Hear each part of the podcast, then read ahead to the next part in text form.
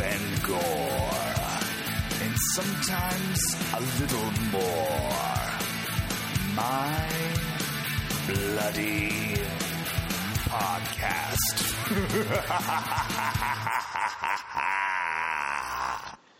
Good evening, good morning, good afternoon, whenever you're listening to this, whether it's on your drive to work or you're ignoring that book that's on your table.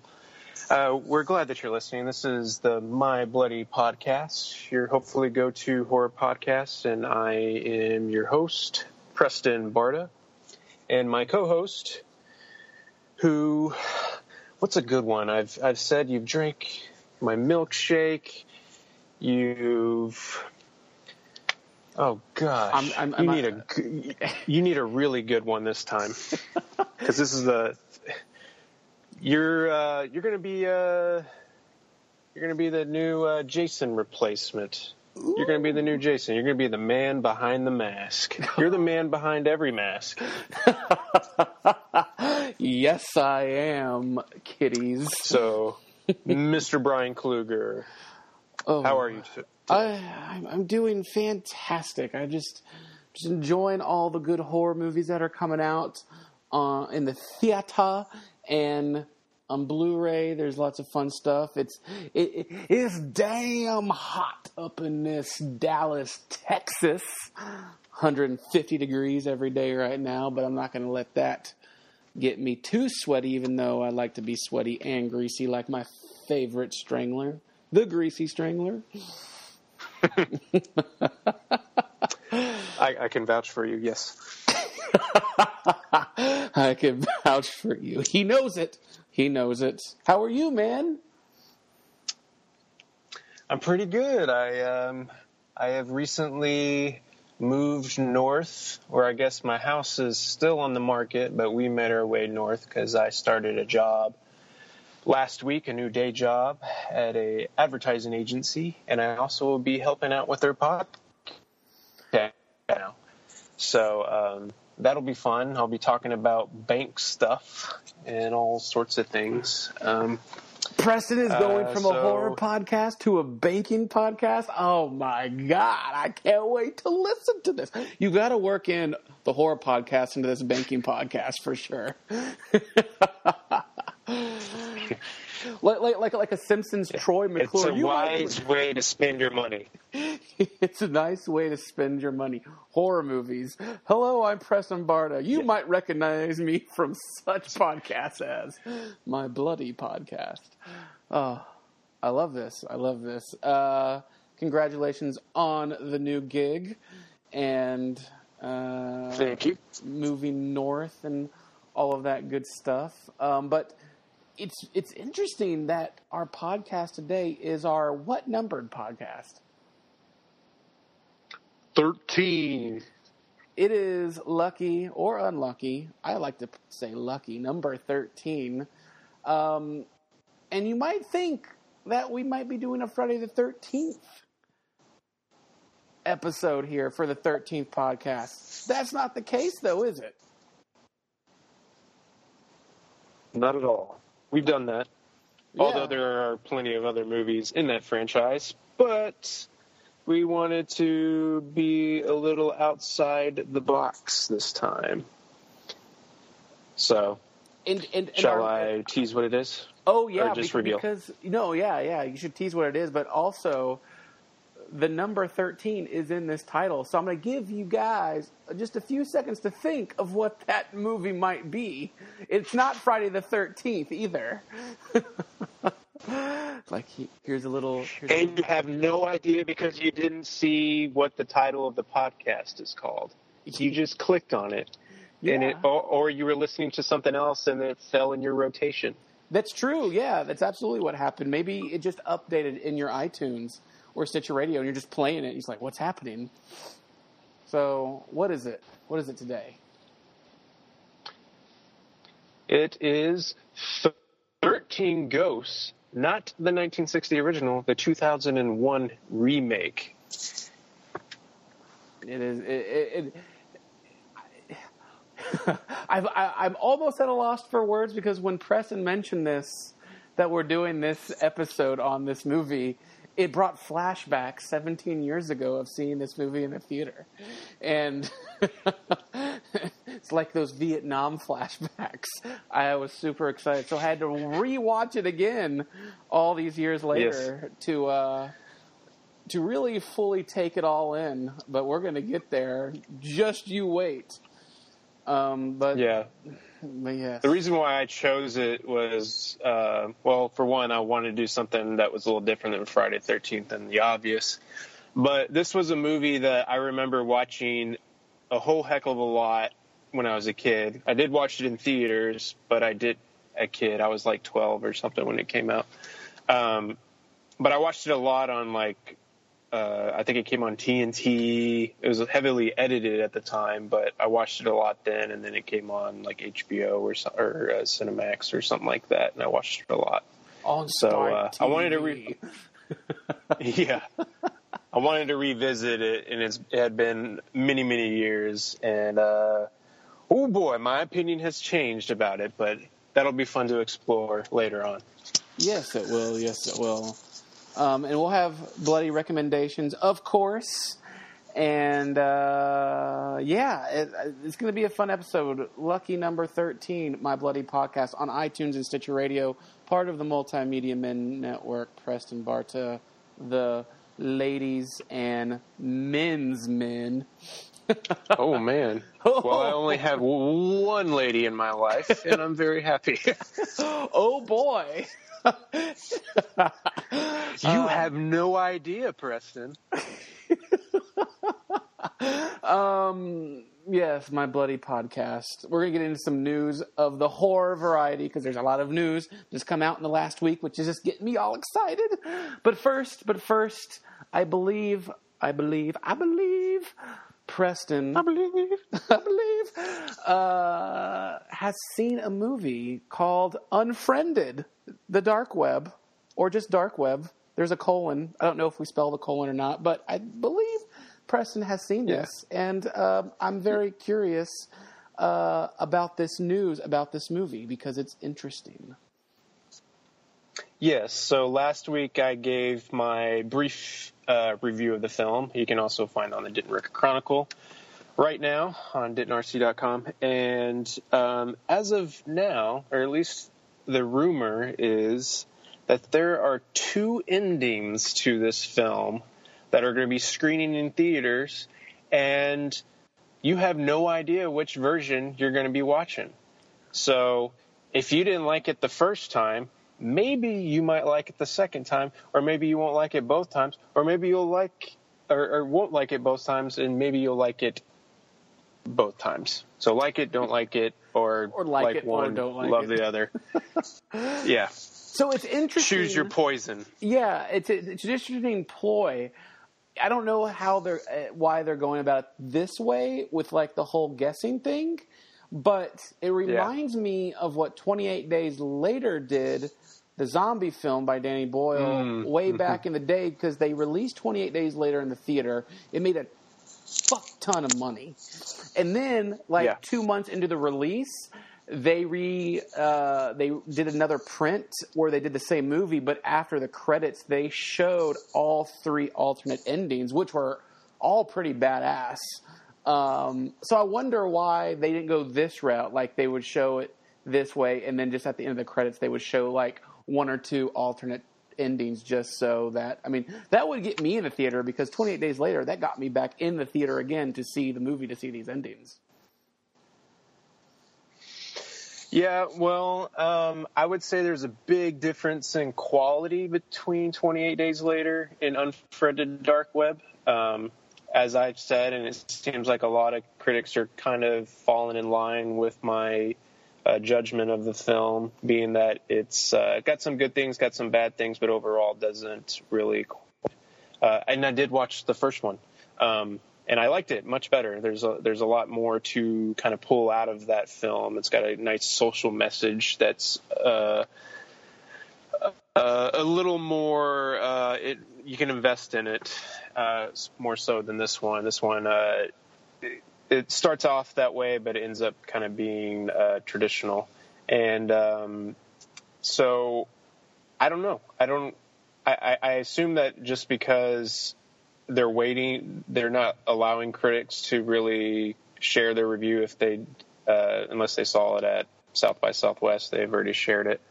Um, kind of waiting until like Thursday at 4 p.m. to release their reviews, and it just seems like there's not a whole lot of uh, trust in the film, and maybe they're needing something to kind of pull people in more, and this might be that way. Well, we hope for the best of it, but who knows? Do we really need an Unfriended 3 movie? No, no, we don't. I don't know what it would be called either. I don't know. But it's I feel like I feel like the gimmick might uh, lose momentum by then because I saw a movie just uh, yesterday. Yeah, yeah, yesterday. Um, yeah, yesterday. Um, that kind of does the same thing, but it, instead of using the same screen, it like uses all sorts of technology, like uh, not just one singular desktop. It uses phones, it uses uh, YouTube videos, and will break, like cause uh, have little edits every now and then that make it more engaging. Um, so, and I don't know like how much more they can really explore um, with the dark internet concept or ghostly figures uh, within the internet haunting people, unless they can find some way to kind of tap in to reality or have something to say, kind of like the first one, which is talking about cyberbullying, and it it's like a way of kind of using supernatural horror to explore that, and this one is just senseless carnage, and I just don't think that there's more too much more to tell. Um, so I'd be okay with people blocking unfriended. nice pun. There's a pun for you. I enjoyed that pun. All right, Unfriended Dark Web. If you haven't seen it yet, you might get one of two or three endings in the theater. Which one we don't know.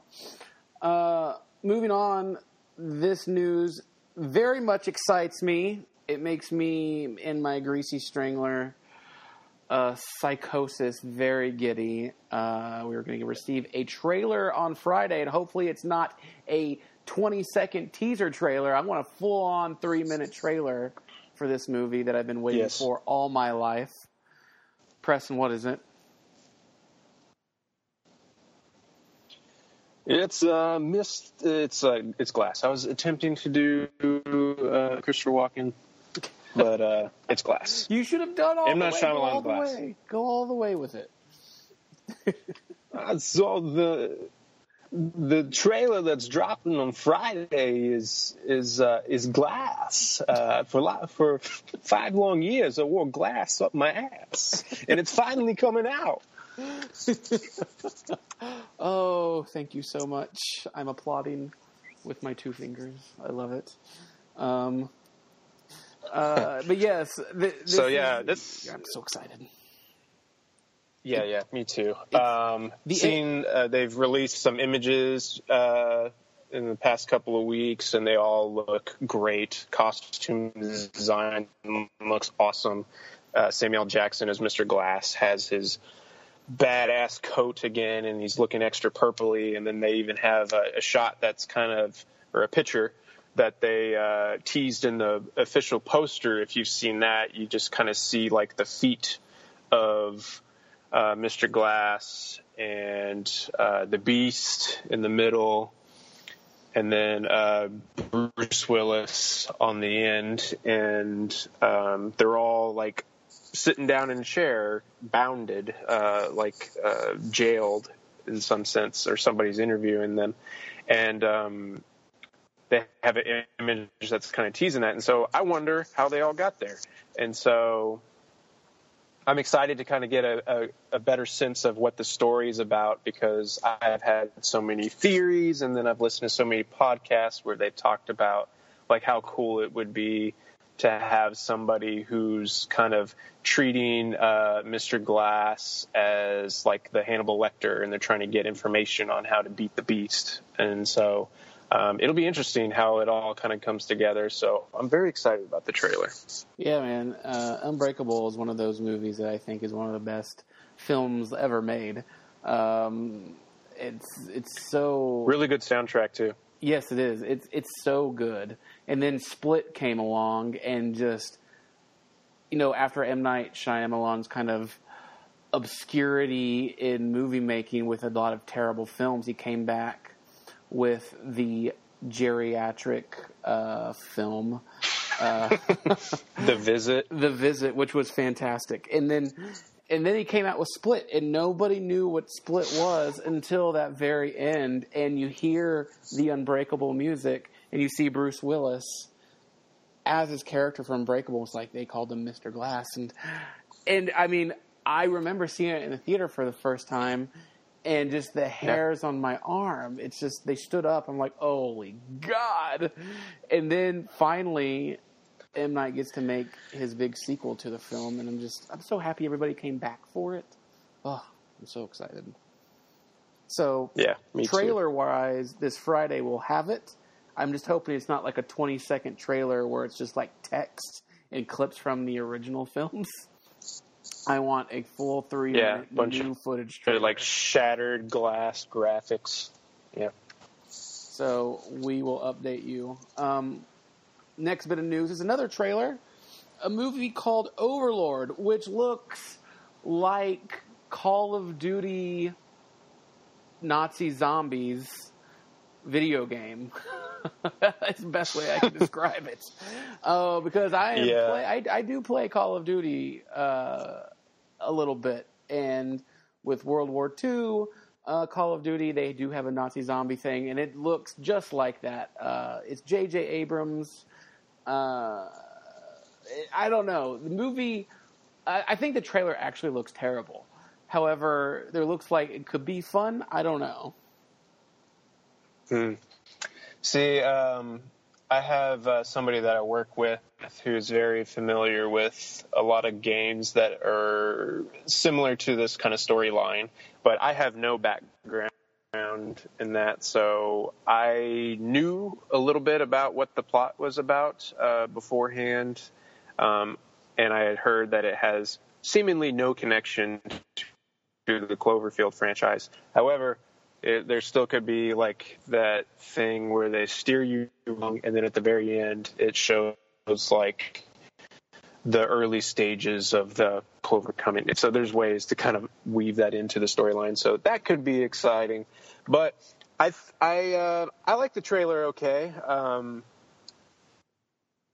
use um, Hell's Bells ACDC song to kind of lure you in. Um, I think uh, there's there's this, there's a movie called Five where they uh, make fun of uh, using pop songs and some uh, songs that you know as a way to kind of just uh, think make you think that you're having a good time when you really aren't. Um, but I, I had a good a good time with this because it, it's the kind of material that I like, um, and I think it's fascinating that it's exploring ideas that uh, or those things that those experiments that were talked about when Hitler was in power that he wanted he was uh, using mixing DNA between humans and primates as a way to kind of create super soldiers and uh, this is that exploration of it except it's like mixed with like zombies reanimator style. Um, so it could be bloody uh, awesome um, or it could be the polar opposite because if uh, Cloverfield paradox uh, is any indication, uh, it could be an absolute disaster. Uh, but I'm hopeful. It's got a good cast of a lot of actors that I recognize from uh, films like Fences and The Big Short and uh, Wyatt Russell, who I will forever call Willoughby because of Everybody Wants Some. It, oh, absolutely, yeah, that is that character. Um, yes, yes, yes, yes. Kurt Russell's son. yeah. So, yeah, I had tweeted out that that uh, talk about a trailer that will have your dad going, "Oh man, I can't wait to see this. I love war movies." To immediately be intercepted by the son saying, "Ooh, I love movies like The Thing," and so there you go. Your dad might be like, "Okay, yes," and then immediately be taken over by the son who really is excited about it. With people like me who, It's, who it's love a, the movie The a- Thing, and yeah. It's it's a father son bonding movie, is what Overlord's going to be. yeah, can't compromise. Here you go, Dad. Yeah, there you go. All right. Uh, we've got we've talked about, I believe, or at least we've both written about it. Uh, Vampire Chronicles is coming to Hulu, right? You excited about this? Yeah. Not really. Uh, I could kind of care less. Um, uh, I like Interview with the Vampire. It's fine. Um, but unless this, this is one of those shows where the the material doesn't exactly excite me from the get go, but if the reviews are good and people are saying that it's good, I'll probably give it a shot. I have Hulu and it's easily accessible. So, but there's a lot of you know my time's very precious, and as you said, you have a lot of horror movies that you have to get through in the theaters and and at home, and I just have to uh, pick and choose things that uh, interest me, and this isn't one of them at, uh, at this very moment, but it could change. Yeah. Well, there it is. If you're part of, if you love the Vampire Chronicles and all that, all that tomfoolery that's not Blade, check it out on Hulu. um, moving on to some bit of sad news. Uh, director, American filmmaker um, Stan Dragoti, uh, who has made he only, he was only in the business for a few years, and he only made a few movies. Uh, one of his biggest movies, though, well, not his biggest movie, but horror wise, uh, was Love at First Bite, which I believe we've talked about, right? Yeah, Love at First Bite. The director of that movie. brought it up because I had. Uh, You what? You're breaking up. You there? oh, sorry. Oh. Um, yeah, I brought up uh, Vampire's Kiss, I think, Okay. and then it's paired with that in the double feature. Right. So yes, Stan Dragoti, he passed away just is it recently? Is it today? Or is it yesterday? It was on the 13th, July 13th. Okay, so just Friday the 13th. yeah, Friday the thirteenth. But yeah, he directed Love at First Bite, but more notably And Mr. did- Mom. Yeah, directed Mr. Mom with Michael Keaton, and then his last movie he ever made was in 1991, which was the uh, Sinbad, Scott Bakula, Yes. and Rob Schneider film. Kathy Ireland also was in it, called Necessary Roughness, about the football team. Which, which was filmed in my hometown, in Texas, at the University of North Texas. Yes, that was. That was when we all loved Kathy Ireland. Um, yeah, interesting. It's sad to see, but you know, he only has like a few movies on his resume. It's interesting to, you know, see somebody who's made movies like Mr. Mom that are so beloved or Love at First Bite, Necessary Roughness, really not do anything after that. So I actually I don't know why or who knows, but he will be missed because he did make some good movies. So watch Mr. Mom, watch Love at First Bite, watch Necessary Roughness. Uh, Stan Dragoti, filmmaker. He was 85 years old. So, yeah, there we go. Um, let's talk about our favorite movie of the year so far. It's coming to Blu-ray. Hereditary. Holy shnikes. On 4K, UHD, and Blu-ray. I'm so excited. You have no idea. Um, I so usually, you know, people like Preston and I will get emails um, saying like, "Oh, this is coming out. Do you want one?" Or we're just sending you one. And when they sent me this, I definitely said this was my favorite movie of the year so far. I can't wait. And I usually don't do that. But um, supposedly there's like a three hour version of this movie, or maybe a little longer. Uh, I don't think we're getting that here with Hereditary on 4K or Blu-ray, but we are getting deleted scenes. We are getting a featurette uh, and a photo gallery, which it doesn't seem like a packed extras Blu-ray that I'm. You know, I Yeah. want more. I want commentaries out the ass with this. I want that three and a half hour cut. I want, I want every, I want Criterion to do this movie. Uh, but I will settle for this. I will settle for this, for this one, right now. Uh, which Yeah.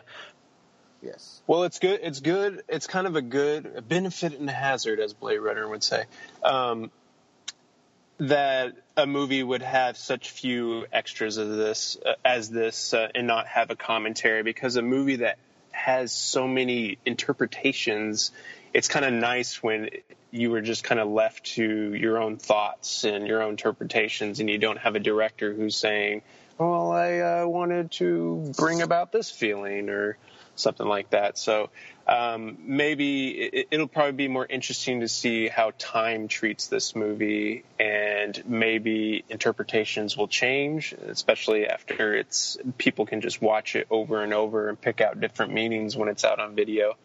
That um, it might be more exciting to have like a Scream Factory release or a Criterion. It kind of seems more like a Criterion at the, at this point. Um, kind of release down the line. But uh, uh, like you said, there's uh, a decent amount of uh, special features and at least nine deleted scenes, which doesn't exactly make up for having like uh, a solid um, three-hour cut from beginning to end. But um, maybe there'll still be some interesting material in, within that that are that ma- make up for it at least a little bit. Uh, yeah, no, I, I'm there with you. I'm, I really, ah, you know, it, it's such an interesting movie, and I was like, I feel like they dropped the ball on extras here because, like, while we don't need, I mean, it would be fun to have a director's commentary, and it'd be like really engaging and fun. Uh, however, to have like the actors kind of do a commentary and talk about like making this crazy movie would be even better, not Yeah. necessarily technical aspects or um, like this is what this means. Like, oh shit, yeah, I remember setting this guy on fire and fuck, my head came off. I feel like that would be fun. Uh, in addition Or to they could just get Arnold Schwarzenegger to do it. And if you've ever listened to any of his audio Commentaries. commentaries, he will just tell you exactly what's happening as it's happening on screen. Ye- yes, it is. Uh, no, case in point, go seek out the Blu-ray Total Recall and listen to him do a commentary track on that because even the TriStar logo with the Pegasus flying at the screen, you'll hear Arnold Schwarzenegger, "Oh, here I am coming at the screen." Jesus Christ. Here's, here's me uh, lighting Gabriel Byrne on fire, except that's not me, that's Toni Collette. Yes, it's pretty funny. Uh, and also, I think it would be fun to like, you know, have extras or like maybe the behind the scenes stuff of like because there's a lot of like old nude people in this movie, and it would just be fun to kind of Yeah. Kind of shit. And supposedly in this movie, what I've been reading is like almost every shot there's like somebody in the background watching uh, you. Uh, like Mm. so somebody so it would be kind of cool to like pick out all the places. I don't know. I I guess what I'm saying is that I am so excited for this movie. I really wanted like three hours or four hours worth of extras here. But I'm settling because I love this movie. They can give me whatever they want, I'll buy it. Take my money. Yeah. It- it take, shut up and take my money, as Fry would say. Uh, so that comes out September 4th. We got a month and a half, but uh, we can wait a little bit because it'll be that much sweeter. So, all right. Um, let's see. What else we have? Oh, holy God, we have some toys to buy. Yes. Cha cha cha chia. yep. Go go for The it. buddy. 90s are Yeah. calling. Yeah, the '90s are calling again, and which is like you know it's all retro and shit. So, Yeah. Preston, what are they releasing and why? Um, I don't know why, but they are releasing Chia Pets, if you remember those things, um, for Predator, Ghostbusters, and Gremlins. So, Chia Pet with Predator, Ghostbusters, and Gremlins. I get Predator in a way that it's like the Dreads. I get Gremlins for perhaps the little spike hair thing. Ghostbusters, I do not get. I am. I mean, even the dogs were fucking hairless in that movie. Uh, I don't get it. I don't know where they're going. with It's green. It could be the green slime guy. The, gr- so he just grows all over his body. Is that what we're going for here? Trim this unnecessary hair. I feel so funky.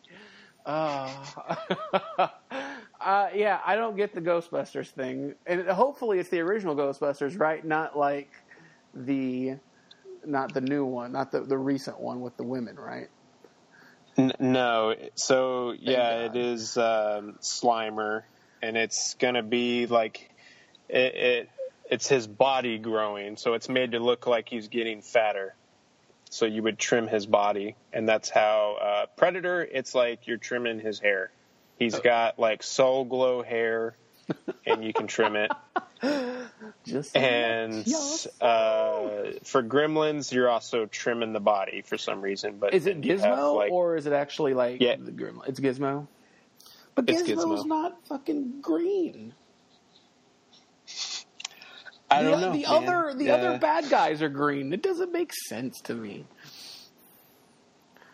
Chia Pet, what are Well. you doing? We what can what can we make? What can we tell Chia Pet to put out that would be better than Ghostbusters? Gremlins right now. Oh I'm trying to think. I don't god. know. I, I'm, I'm, I'll probably have a good one by next week, but I'm on the spot. I can't think of one. we'll have to think. We'll have to think on that. Um, uh, e- oh, here we go. Surely there's like some obscure movie that you like that involves someone like trimming their downstairs or something. Dude, Wolverine have his sideburns and his fucking crazy hair. That would be badass. I would buy that Chia Pet. Yeah. There, there you go. uh, um, all right, moving on. Uh, so, I would imagine all of us who are listening to this podcast, at one point in time, if you're not born like in 2000, the year in the year 2000, um, you probably stepped foot inside a video store, and perhaps that video store was Blockbuster. That was the jam jams on Friday and Saturdays. That place was packed. It was air conditioned. There was candy, and there was tons of movies that I always loved seeing and getting and looking at the covers of, even the naughty sections of the titties on the back covers, uh, but also horror movies too. But it seems like finally, not finally, sorry, not sorry. There's only one blockbuster And then left. there were, n- and then there were one. Th- Then yeah, there there was was one. One is the loneliest number. Why can't we get rid of Blockbuster already? There, there's one hanging on, and of- Why won't you die? And, and it, it's Oh. in the most hipsterest place, right? Uh, yeah. So the there were three before this, and there were uh, there was one, two in Alaska, one in Anchorage, and one in Fairbanks, Well, news Alaska. travels there years after it reaches us. So, I mean, those Eskimos are really Yeah. they don't even know what Blu-ray is yet. They still have DVDs and VHS over there. yeah. Um, so yeah, the last one that is left is in Bend, Oregon. hipster. So place. if you yeah, if you want to go up there, there's there you can get your nice taste of nostalgia. Otherwise, if there's only one left, who knows how much longer that one will survive. I'm going to tell you, if I'm in Bend, Oregon, I am going to walk into that blockbuster. That will be part of the trip in the itinerary because I want nostalgia shot all over my face by walking into a blockbuster, and hopefully they have stores and shirts that I can buy that say blockbuster. And I want a membership card. damn it! Yeah, I still have my membership card. I uh, tucked that away in a keepsake box. it's in my time capsule that I buried. Um, I actually Yep. don't know if I have my Blockbuster card. I had I had several video store cards. Blockbuster was one of them, and I I'm telling you, I used to, I, I rented video Yeah. games. And interestingly enough, I never worked in a video store until college, where I worked at a mom and pop video store called Couch Potato Video. And yes, folks, it did have a couch in there uh, where you can watch movies on a big screen TV. This video store I worked at in Very cool. Lawrence, Kansas, actually had a back porn section too that had its own door and everything. So that was really interesting. Yeah, Payless Video in Denton had one just like that. Uh, I don't think it had a couch or anything like that, but it was the it was the video store that I remember going to the most. Even though Blockbuster was right next to uh, my mom's shop, um, and so I would spend you know whenever she would take me to work because I had nowhere else to go, I would spend a lot of my time going into Blockbuster, but uh, Payless Video had like the better selection, the better horror selection, but I remember them having the adult thing, adult section that had a curtain and everything. You know what? Um, I've got to tell uh, you, one of the they're sadly all gone. Yeah, they're all gone. It's so upsetting because ev- I mean, it used to be packed in there. At least the one I worked at all the time. People loved running movies. People loved talk. I loved working there. I loved that job. I just got, I just put on horror movies all the time in the store and watched them. And I got to talk about movies all day. People come in, like, oh yeah, you, need, you see this one? You need to see this one. Ah, blockbuster. Yeah, I, yeah. do, do you and think- they're all kind of like even. Go ahead. I was going to ask you, do you think that video stores will one day make a resurgence like like vinyl has, or like pol- fucking Um, Polaroid cameras? I think they could. Um, I know Alamo Draft House has. I think it's going to happen in Frisco, um, in Frisco, Texas. They're going to be uh, making a part video store slash movie theater where you can actually rent. Uh, I imagine it's probably going to be a lot of the Draft House films and or Mondo releases or things like that that kind of tie to the brand somehow but um, or films that have screened at Fantastic Fest. But um, they very well could. Um, I know even tape is making a comeback in a yeah, lot of ways. VHS I, I, is making a comeback. It's it's weird to me. Yeah, um, I actually I still own a lot of my VHSs, and whenever I go to antique shops, I uh, uh, sco- uh, look for any Nightmare on Elm Streets and things like that to kind of use as keepsakes. I got like three versions of, uh, or three copies of Dazed and Confused on tape because that's my favorite movie of all time. Do do you have a VCR that you watch these in?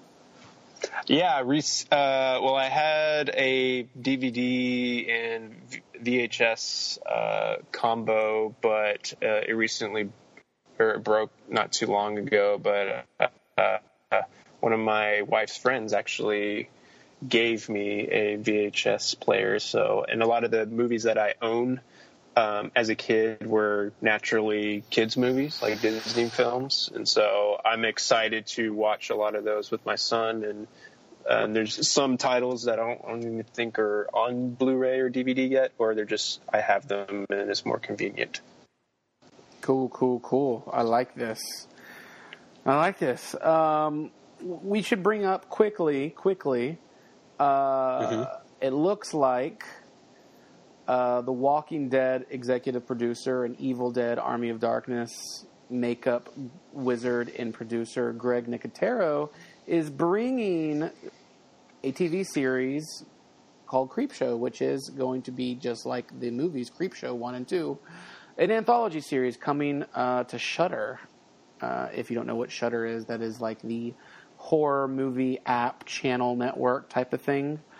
Uh, but I'm glad Nicotero because he's the uh, horror horror maestro these days, and bringing Creepshow, something like Creepshow anthology stuff, is just a lot of fun.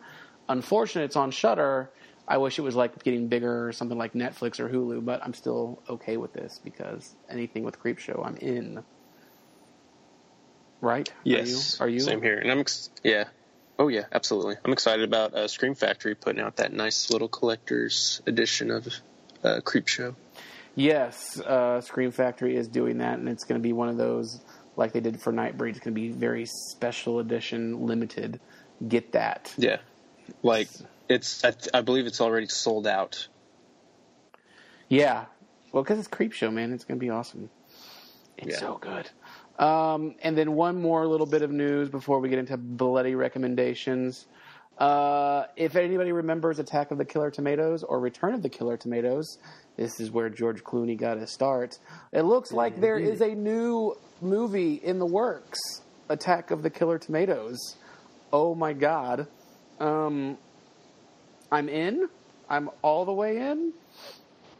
So we'll see Yeah. what happens here. Uh, yeah, me too. Because I uh, not too long ago got the MVD Rewind collection, which I absolutely love those collection.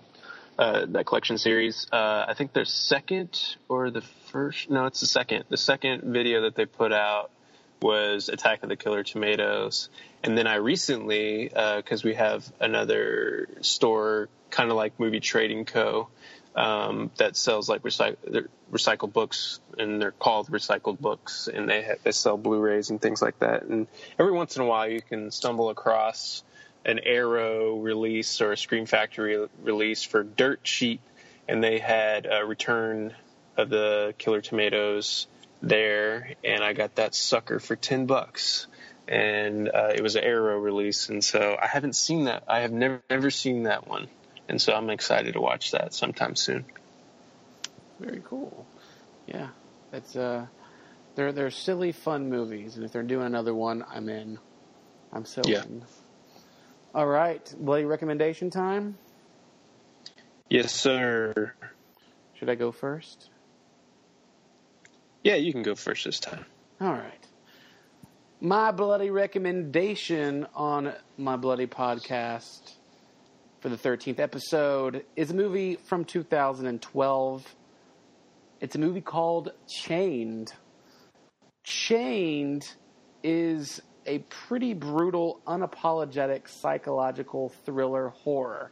Um, I'm going to say it's like thriller and horror all. It, Chained takes you out of your comfort zone and you'll talk about it for a few days afterwards. It's it's it's really good. Um, this is one of your your serial killer horror movies type of thing, uh, and it's directed by Jennifer Lynch and stars the amazing uh, Vincent D'Onofrio, who we all know from Full Metal Jacket and Adventures in Babysitting, uh, and the remake of Magnificent Seven and oh, what else? Jurassic World. Jurassic World. You've seen him. It, oh, Daredevil. He was Kingpin in Daredevil. Um, Yeah. but show. yeah, it's it it's so good. So Chain starts off uh, with this nine year old boy and his mother who are dropped off uh, at their local movie theater, um, and uh, this little boy and his mom are going to see a horror movie, which is kind of cool. Uh, once the film is over, they are supposed to take a cab home, uh, and uh, they get a taxi with a guy named Bob, who's Vincent D'Onofrio. Um, so soon after they get in the car, uh, something you, you just know that they're not. Bob's not going to the right place, and he drive. Bob drives uh, these this boy and his mother to his place, and ah, there it is. He kills his mother, but he does not kill the boy. Instead, he raises the boy to be a serial killer, and it is so scary and creepy and weird, and so good. Um, this is a movie that, like, it, like I said before, it takes you out of your comfort zone. It's there is some crazy subject matter, uh, and there are some scenes here that were probably difficult to shoot for everybody involved.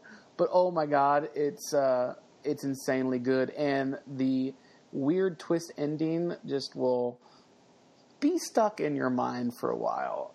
Look up Chained. It didn't get a wide release in theaters, um, but look for it. It was a Starz Anchor Bay uh, release back in 2012. Um, and there's audio commentary by uh, Vincent D'Onofrio and Jennifer Lynch. There's an alternate uh, ending. Um it's it's pretty cool. Highly recommend the movie Chained. Please go see it. Very cool. What is yours, Preston? All right. Uh, mine is a documentary. Uh, you've probably seen it, Brian. Uh, it's called The Nightmare. Oh, Came out in 2015. the the nightmare. And- yes, yes, yes, Yes. Because I think this movie hits close home to you, right? Big time, big time. I was very excited about it because, uh, well, for one, um, you and I are big fans of The Shining, and the director of the the Nightmare, Rodney Ascher, also directed Room 237, um, which is a pretty cool, for the most part, um, documentary uh, about The Shining, or explores a lot of the theories of The Shining without the talking head approach. It's just like uh, like a video essay form where they got people just do a narration.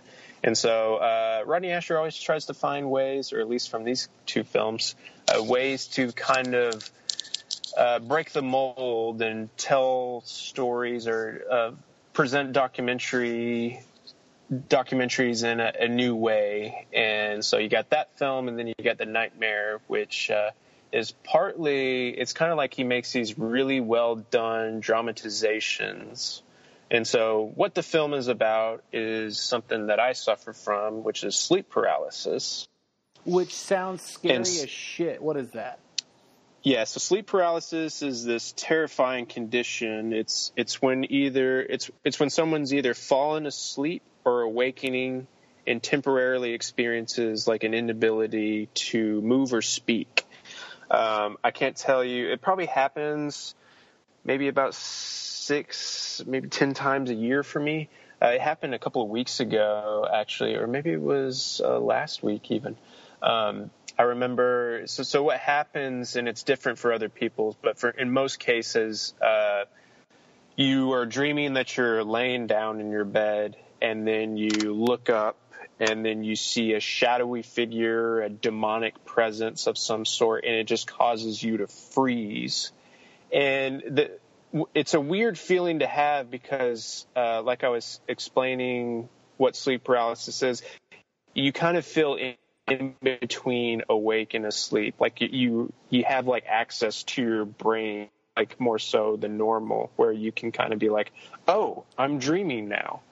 And so that's what happens. So when I, whenever I see like these demonic uh, presence or shadowy figures, I, I sense that it's evil, and it just causes me to freeze. And I'm trying to wake myself up, so you just like shake. And so that's what happens. My wife will like be the one that wakes me up because she's like, "You're, you're like having a seizure. What's going on? Stop it." And um, coincidentally, when I was a kid, I used to have seizures until I was six, and so uh, we used to always think that that was kind of tied, but they're they're they're different. But um, so the documentary explores like eight cases, eight different cases about this, and um, it gets a little repetitive, um, as, or it lulls a lot in the middle. But uh, same way with uh, Room 237, like Room 237, like it, it like starts off with a bang and has you hooked. And then in the middle, you're like, ah, do we really need this? And then we keep moving on, and then it, it's fine again. And so it's pretty similar, but um, so the nightmare is very good, and it ratchets up like dread through a series of all these uh, eight different accounts, and these eight individuals tell their stories of how they found themselves trapped between the worlds of sleep and awake, uh, completely unable to react when a like I said, like a shadowy figure or some kind of demonic presence He enters their dreams, and they may be aware of their surroundings, but they're they're they're also like subject to frequent disturbing sights and sounds, and um, so I, I feel that uh, Rodney Ascher, the director, does a pretty good job of melding the worlds of documentary and feature. Like I said, he includes uh, he does include in this film the talking head approach, but uses like a lot of swift and uh, creative camera movements and shots and spooky lighting and color and haunting music to make it feel as though like you're getting like an anthology series where each person just has the the, the floor to kind of tell their story, and then Rodney uh, thinks of a way to kind of make it like eight different horror movies in one. Um, and, and, some are very scary, and then others are kind of like cheap and outlandish. But overall, it feels pretty real, and uh, which is why uh, I, I, feel that the Nightmare is not your average documentary, but uh, if, if you want to even categorize it as as that, but it's it's its own thing, and I feel that the film uh, digs deep not only to the particulars of these eight people's otherworldly experiences, but it also explores the subject's research to understand the condition and how it has affected their lives. It's it's a very peculiar condition that also has led me to do a lot of research of my own, and uh, and it's some kind of weird bridge between like earth and hell, and uh, there's something like mystical about it, and uh, it's pretty frightening. So um, if you have sleep paralysis, uh, you should definitely watch this film. Uh, I believe it's on Netflix right now, and it's pretty. It's a it's a brisk watch. Uh, or if this at all interests you, um, watch the documentary. Cool. So that is the that is the nightmare. The nightmare. There it is. It's a damn good movie, and I like it. Uh, so yeah, yes. Bloody recommendations for episode thirteen, The Nightmare Unchained. Seek them out. But on to the main event, folks. 13 Ghosts from 2001. So good that it's like seven. It has a number 13 in the title. yes with 13. Uh, T H I R T. Those clever filmmakers and marketers. it's really funny. Uh, so, um, yeah. So, what is the, so the plot of this movie?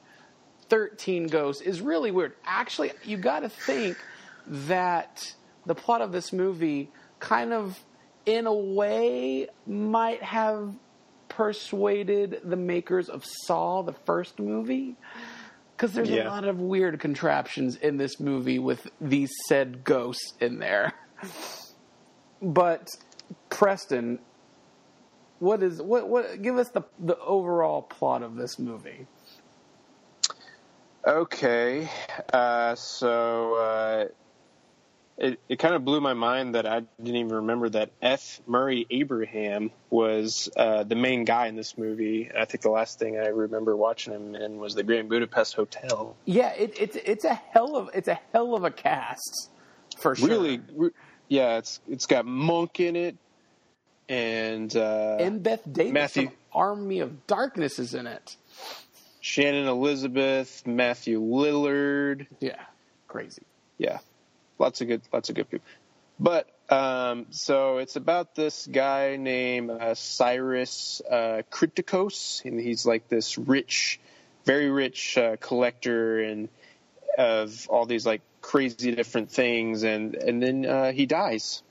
Uh, he he leaves his fortune to his uh, nephew and his and his family, and it, it includes this house and his fortune. And um, this house is, is uh, not just any, nor, in any ordinary house. And what's crazy is that, that in the beginning in this move of this movie, when the family arrives at the house and uh, gets uh, begins to understand like what they've inherited, uh, that Shannon Elizabeth is like, well, because they're a kind of fam- well, not really dysfunctional, but they uh, don't have a whole lot of money, so it's a unique experience for them. It's kind of like you know Charlie going to the chocolate factory, except there's no chocolate, just a bunch of murderous ghosts. and um,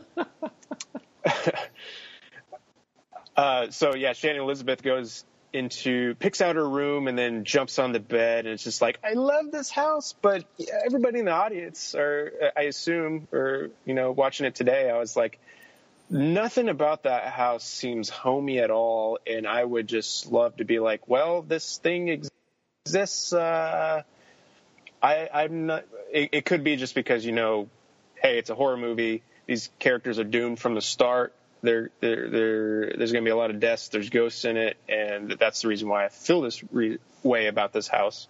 But it's a creepy looking house. It's a glass house that has all these uh, Latin uh, inscriptions all over the the walls, and um, it just does not give a homey feel at all.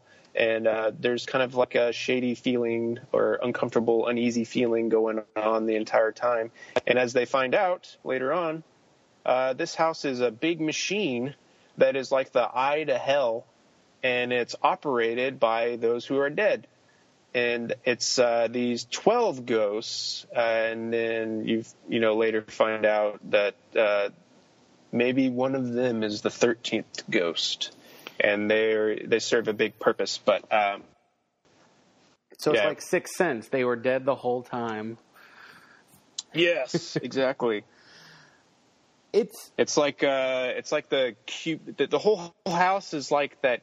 What Hellraiser carries around, or Pinhead, and or the the Cenobites. um, yeah, the, the, like, the, um, cin- like the ghosts like are like Cenobite esque. They're like we're all really weird looking and scary looking. And the house itself is like there's a lot of glass in this movie. Speaking of Mr. Glass, there's like a lot of like panes of Yeah. glass and chains and metal.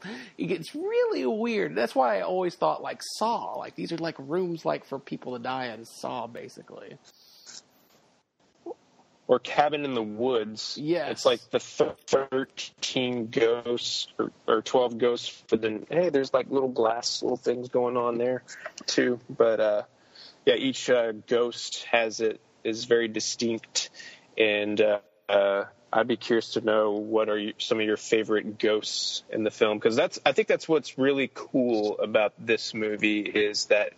Uh, the ghosts are done practically, which is very different from the 19, uh, uh, 60 film. Well, they were done practically, but um, you know, it was the 1960s, so they didn't have the ability to kind of pull off this uh, ghosty feel without making it look like you know. Uh, uh, some kind of like tracing over the film to kind of make it look like it's a ghost, but this one that it's done practically. They're they're they're real people that have tons and pounds of makeup on them, and all sorts of cool uh, contraptions. Like there's one one ghost that has this box. I think she's the jackal um, Yeah. or the jokester, and she yeah. Um, I think that one was Yeah, my she's, favorite she's just in 'cause like it- a straight jacket and a head cage, basically, and it's just super. She's super scary. yeah. Or he's super scary. And then there's one guy, yeah. And they have one guy that uh, is huge, and he has like all these railroad spikes through his body. I think his name is the Hammer, and um, he There- likes to the, break the- people in. Is he the one that breaks somebody in half? I believe so. Yes. And the the the, the funnier Yeah. one is like basically just like a stomach. Yeah, or or the the fat baby, giant ass baby, and the small mom. Yes. Ugh. They. it's really pretty funny. Um. So, some of them are actually pretty scary, and I remember the trailer of this movie, and the jackal one, the with the straight jack in the head cage, was super scary. Uh, but some of the other ones are just kind of, mm, they they they lost us here. But Yeah, um, like the, the the film opens with this one who's not super scary looking, but the way that they kind of make it feel. Uh, that, that's another thing about this movie. Uh, it definitely is of its time. It is shot and edited like it came straight out of the early 2000s. Um, coincidentally, uh, I uh, rec- or on Friday the Thirteenth, instead of watching like one of the eight Friday the Thirteenths, I watched uh, Freddy versus Jason, and I haven't watched that movie in years, and it's so 2000s too. And uh, the reason why I say that is like the the soundtrack feels like it was taken from 97 won the eagle with godsmack and Shinedown and bands like that um, with like this kind of uh, cheesy editing style Uh, Friday third, or, uh, Freddy versus Jason does it a little more subtly. It's a little better in that one, but this one like amps it up to the nth degree, and uh, it's kind of annoying.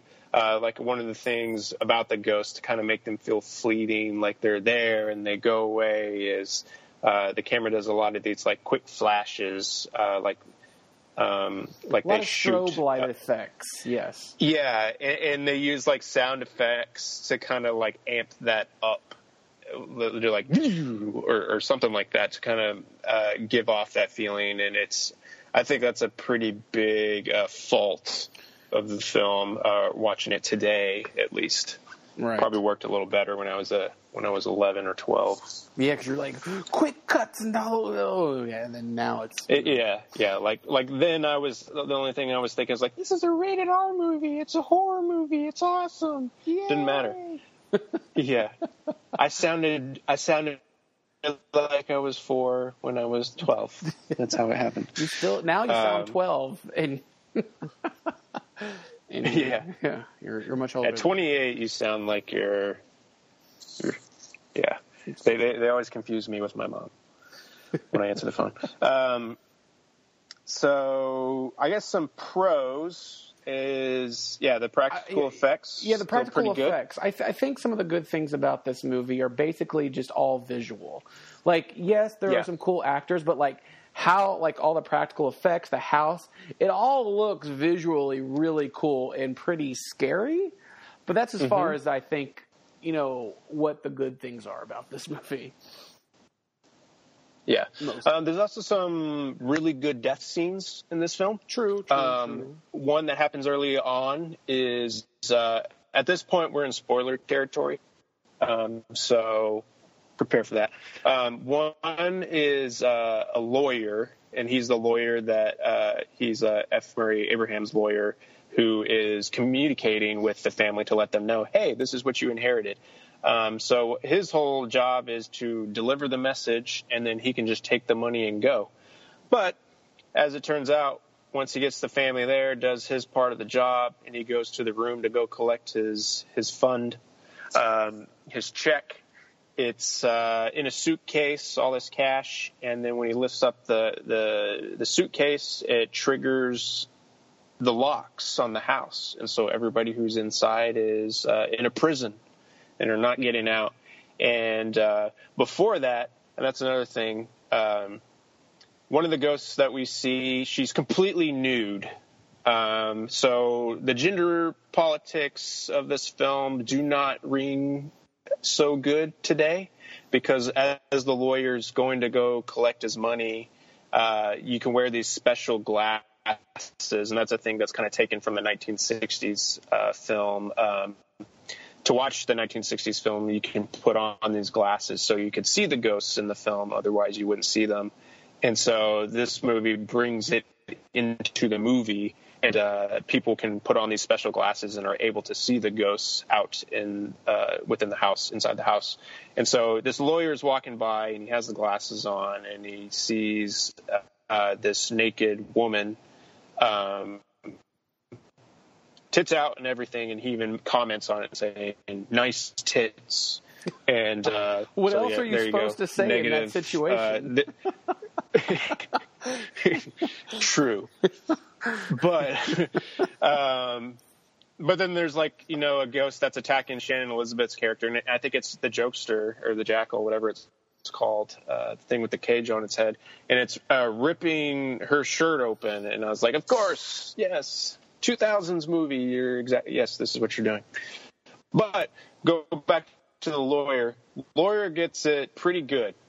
Uh, so once he realizes he's totally fucked and he just got this money, but he's going to die because as the locks, you know, are, you know, shutting down the entire house, certain doors are opening. And so the ghosts at that point were blocked off. Like people could just walk and then wouldn't even know that they're there. I mean, if they had the glasses on, they uh, would be able to see that they're, they're contained.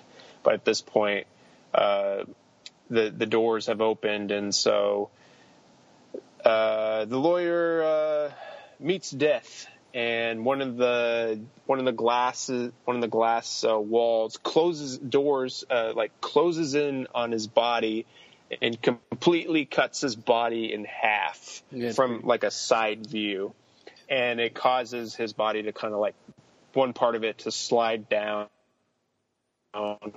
And so I remember that image pretty well from when I was a kid, but uh, and it still holds up pretty well today. But um, there's other like death scenes that are pretty good. I've also noticed uh, from 2000s horror movies, especially after watching Freddy vs. Jason again. Um, there's a, I guess filmmakers like to like break people in half. Um, Oh, the in the beginning, uh, yeah, the bed. the bed scene in Freddy, yeah, the, the bed scene in Freddy versus Jason. But then the opening of this film, when they're trying to locate uh, one of the ghosts to who's like the last puzzle piece they need to kind of get this going, um, he breaks a dude in half by s- so that it takes place in a junkyard, and so they pull one goon through, and it causes him to like snap in half and then pull through. It's it's so good. it's one of my favorites. So uh, suffers the same fate. Yeah, it, there, there there are some good deaths. Yeah, that, I would say that's a good thing. There's some there's some fun deaths in that movie, minus the practical effects. I get it, but then then there's like the bad parts of the movie too, and just like characters and story really don't go anywhere. It all seems kind of lazy. I don't know to me. Yeah, a lot of people, um, a lot of the characters, or I guess the actors uh, who are portraying these characters, just don't seem to really care. Or um, they're like the father, uh, played by the monk actor. Um, Tony he Shalhoub. just, yes, he or Polly or um, Men in Black. uh, he he uh, he doesn't seem to care about saving his family that much because uh, whenever it comes to like somebody attacking him, he just lets it happen. He's just like not really putting up a fight until uh, the very end when he has to make a leap of faith. And um, yeah, there's a lot of like character uh, motivations that are kind of wacky, and then um, a lot of dialogue that's not very good. And uh, I do like Matthew Lillard uh, in horror films, but uh, in this one he has like a, a sidekick uh, or an extra sense, if you will, uh, the ability to kind of touch people, like the Storm of the Century. He can like touch people, and then like their whole life kind of flashes before the uh, before him, and he knows everything about them and uh, anything that's kind of related to death. And so he has like all, his spidey senses tingling all over the film, and um, yeah, he can be fun at times. His but he sixth could also be very annoying. seventh sense. Yes, true. Oh my goodness, thirteen ghosts. Yeah, it, so I guess another thing is like I think, like Preston said earlier, I think some of the editing is kind of rough, as Yes. is uh, kind of like all the strobe light effects and crescendos to even like amp up these scares, which don't really do it. Um, there's just there, there's it's way too much. It's used way too much in the whole film. I can understand a couple times, but Yeah. it's, uh, that's like that's the shtick. Yeah, I think I would have totally just abandoned abandoned that altogether and kind of not even go with that idea of them kind of being fleeting and just have you know you put on the glasses you see them let that just be the thing and then if you don't have them on you're you're screwed you and just let I mean that's a fact Yeah, no, I agree. I agree. That is that's how that works. That is that is how that works. So, I don't know. Uh with 13 Ghosts, we have to talk about the director. His name is Steve Beck, and he only did two things ever. This movie, and then the year after, he did that horrible movie, horror film called Ghost Ship uh, Sea of Evil. And you got to think, I guess he gave it his best. He's like, no, I'm done. I made two horror movies, and that was it. And not good horror movies either. Well, I would say this one's decent enough to wor- watch, but Ghost Ship definitely not. What do you think? Yeah. Uh, n- no, uh, I mean they don't hold up well at all. Uh, I think.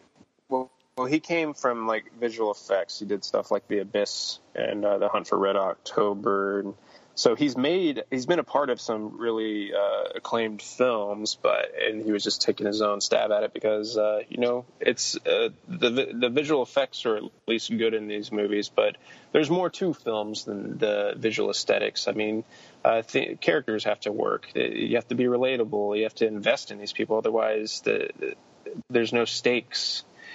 And um, there's some there's some there like you kind of care for the family, but but at the same time you're just like you're more uh, interested in the ghosts themselves. Um, you kind of want to just see them not in this uh, uh, state where they're just flashing and flash uh, flashing on and off screen. You kind of want to just see them just go crazy on these people. I guess kind of like that movie 31 or something. That, yes. Yeah, just just having them go nuts, um, like making it like the raid. Like they have to, they just um, it's just like one giant kill house. Which which can get tedious, but it's still fun, and they know exactly what it is. I think this tried to be more something more. Yeah, tried. It tried. It tried. And um, yeah, I mean, it is a cool idea of like being able to just open the eye of hell, and then and there there's there's uh, something that's you know these characters uh, work into that puzzle, but um, it's it's it's a movie of 2000, and it feels like it, and it plays like it, and um, it's it's decent, it's entertaining, it's not very good uh, blow your socks off or anything like that, but uh, it'll do. It'll do. We'll come back in 10 years and revisit it to see if it's held up. Yeah. Uh, but yeah, True. but o- overall, I think 13 Ghosts, if you haven't seen it, I mean, you should see it just like because they don't make kind of movies like this anymore, like at least with all the practical effects and even with this kind of a cool cast for this type of movie. Um, Yeah. But yeah. Yeah, at, at this point, movies like this go straight to DVD, or you don't even see them because you haven't heard of them yet. But this one at least made it into theaters, especially after you know Scream kind of launched horror in a mainstream direction again. Uh, I mean, it never went away, but it, it there, there was like a certain like modern style that came af- after that, and um, Yeah. And, movies like uh, I, I I don't know what you did last summer and things like that. Right, and anyway, this movie made money. Like it made. I mean, the budget was around forty million dollars, and it made a, a bit over that. So, I don't think it was a failure per se, but you know, I, yeah, you don't see these movies like this in a theater anymore, really. But or sometimes you do, but not not in this capacity. And I think it's just kind of like it's stuck in history. It's like it's part of that. Like like Preston said, two thousand one is written all over this movie. Yes. uh, enjoy the nostalgia, shooting you in the face.